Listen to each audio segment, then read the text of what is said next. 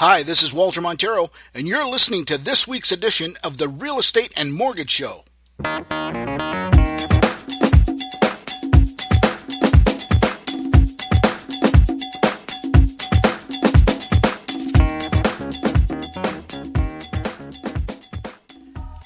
Hey, everybody, welcome to this week's edition of the Real Estate Mortgage Show. This week's topic I was talking to a friend of mine the other day, and we were just kind of talking about, you know, sort of the values of real estate and how they would go about buying real estate and, and all that kind of stuff.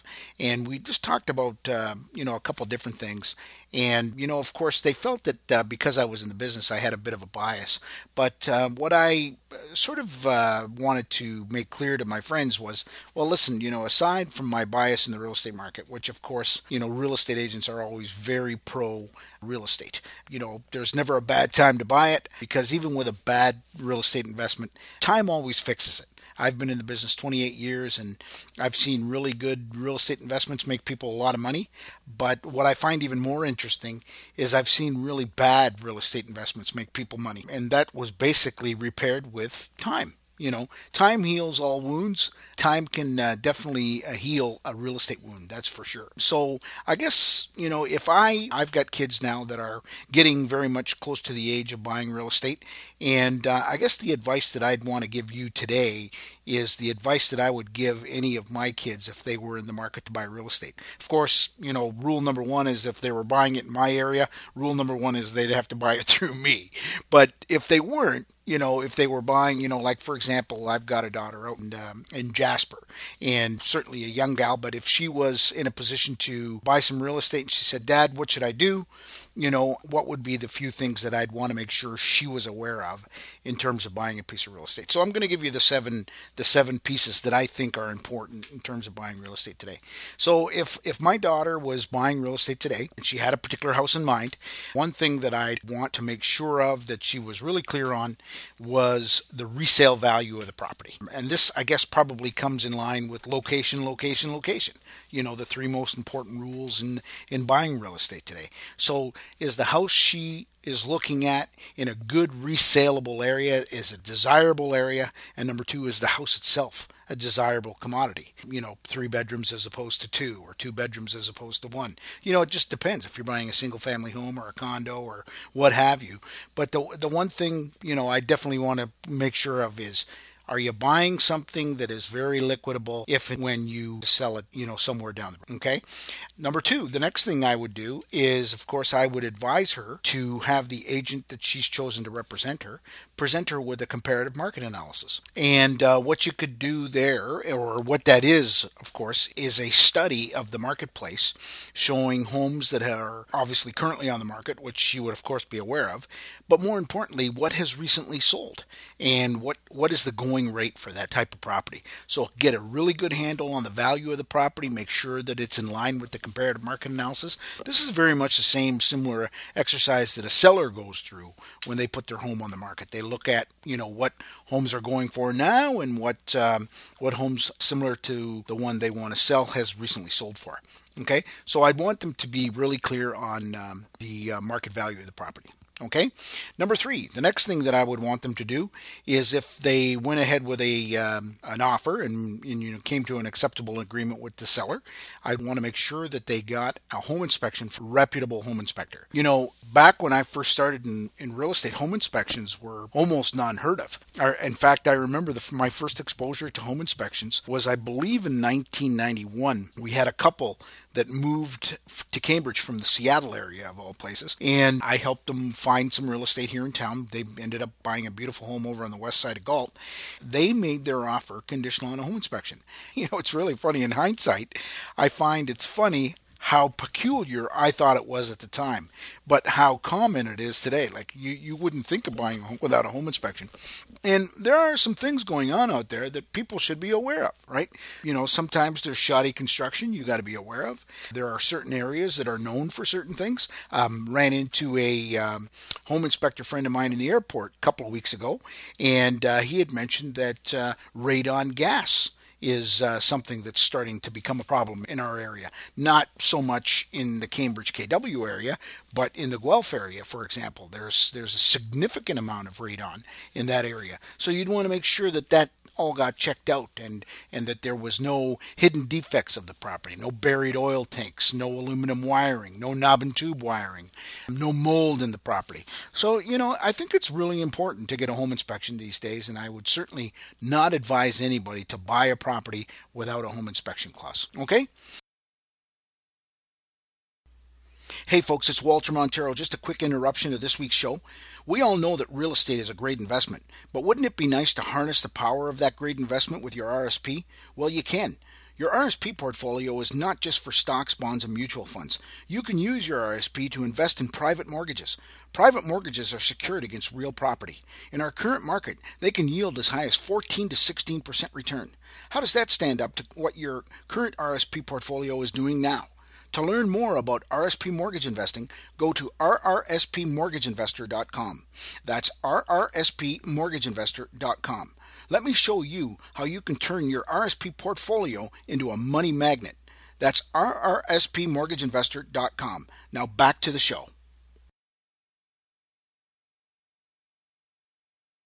Number four is that there is no such thing as a perfect house. Okay, so the first thing I shouldn't say the first thing. The first thing I said was uh, is uh, resale value, but I would want to make sure that you know my daughter was clear that you know she's got a you know a list of criteria that she wants the home to have, and um, you have your must-have list and uh, you know your your wish you'd have list. Uh, I just want to make sure that she was aware that you know what there's no such thing as a perfect house you know, if you can hit 70% in terms of what you're looking for in a property, I think you're doing really good. Okay. But uh, just to, you know, be aware of the fact that, you know, there is no such thing as a perfect house. All right. That's number four. Number five is the one thing I would really want them to be really clear on is to not be penny wise and pound foolish.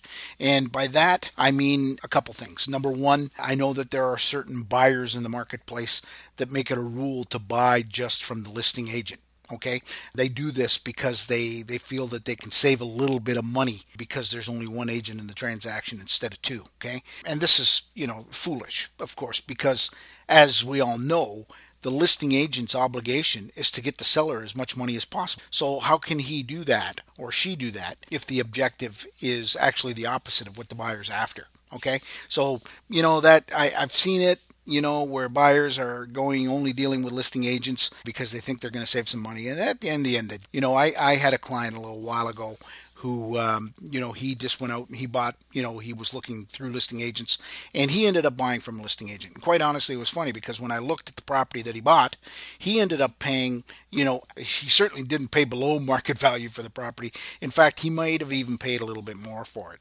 okay? And you know the thing is is he was all attached to the fact that he bought it from the listing agent and quite honestly i don't think he saved a penny all right. The other thing, of course, is is a, a buying from a for sale by owner, and um, I'm not down on for sale by owners. I you know I think there's certainly a place in the marketplace for them, but I'd make sure that my daughter was aware that hey, if you're buying from a for sale by owner, you're talking about a guy who's looking to scrimp and save on just about anything. He's a nickel and dimer, and uh, I would be very cautious about doing a deal with that person okay? And uh, at the very least i would have my own representation of an agent in my own court to negotiate it and write it for me so i don't end up in a situation that i don't want to be in. I know that some of these situations they you know they have these um, these consultants in terms of uh, assisting them through the real estate transaction and quite honestly all they're assisting them in is in writing the offer. In terms of the actual transaction itself i see very little going on there. Now if they do any more than that uh, it's certainly news to me. My experience is they they do next to nothing really. Okay? So I would say don't be penny wise and pound foolish. The sixth thing that I would say is if you're getting a mortgage and if you're buying it around here, then you got to use mom, my, my wife, Karen Montero.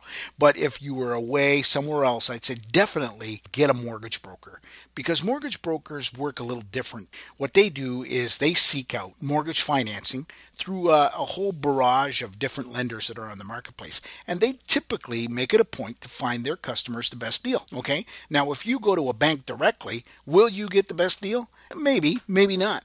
But what you got to understand more than anything is the person that you're talking to in that bank has one obligation, and that's to the shareholder of the bank. And the shareholder of the bank wants profits, all right? When you're dealing with a mortgage broker, you're dealing with somebody who's working on your behalf. They're looking to get you the best deal, the best rates and terms on a mortgage. And again, it's not just about rate, it's also about terms. The big thing these days is collateral mortgages. The big 5 have gone that route where they when they register a mortgage on a property, they register it as a collateral mortgage, not a regular charge mortgage. What that means more than anything to you, it should mean that you pick up the phone and you call a mortgage broker and ask them the difference. But the big difference is is when you get a collateral mortgage, they tie up the entire equity of your property as much as 125%. Okay? So that means that the equity portion of your property is out of your control. It's in the bank's control. So if you ever want to borrow money again, you've got to go back to the lender that you got your mortgage from. That means you don't have any options in terms of seeking out a line of credit from another institution or getting a second mortgage from somewhere else. And if you want to break that mortgage, you're always attached to legal fees. So I would say deal with a mortgage broker 100% of the time and be very cautious about dealing with a bank. Okay. And the seventh thing that I would say to my daughter if she was looking for a house today is you're better to act quickly than to snooze and lose. So if you see something you like and it meets, you know, the 70% criteria that we were talking about, make an offer on the darn thing. Tie that property up before somebody else does. And then that way you're eliminating your competition. What I would do though is with that offer, I would always make it conditional conditional on financing, conditional on inspection. So you have a back door to get out of that deal if you ever had to down the road. So those are the seven things that I would tell one of my kids if they were buying a piece of real estate today. So just as a recap, number one, I would tell them to be careful with uh, resale value, be cautious of the resale value. Number two, get a comparative market analysis on the property. Number three, Get a home inspection from a professional, reputable home inspector. Number four, understand that there's no such thing as a perfect house. Number five, don't be penny wise and pound foolish. Number six, always use a mortgage broker and not a bank. And number seven, it's better to act quickly than to snooze and lose. Folks, I hope that uh, you got some value out of this week's show and uh, looking forward to talking to you next week on the Real Estate and Mortgage Show. Thanks again for listening to this week's episode of the Real Estate Mortgage Show. If you have any real estate questions, please direct them to me at 519 624 9222 or walter at maximumresults.ca, or you can find me online at www.cambridgehouses.com. If your interests are in mortgages, please feel free to call 519 624 9222 or email Karen at karen at maximumresults.ca or you can find her online at www.m as in Mary, R as in Roger, financial.ca. Thanks again for listening, and I hope you have a great week.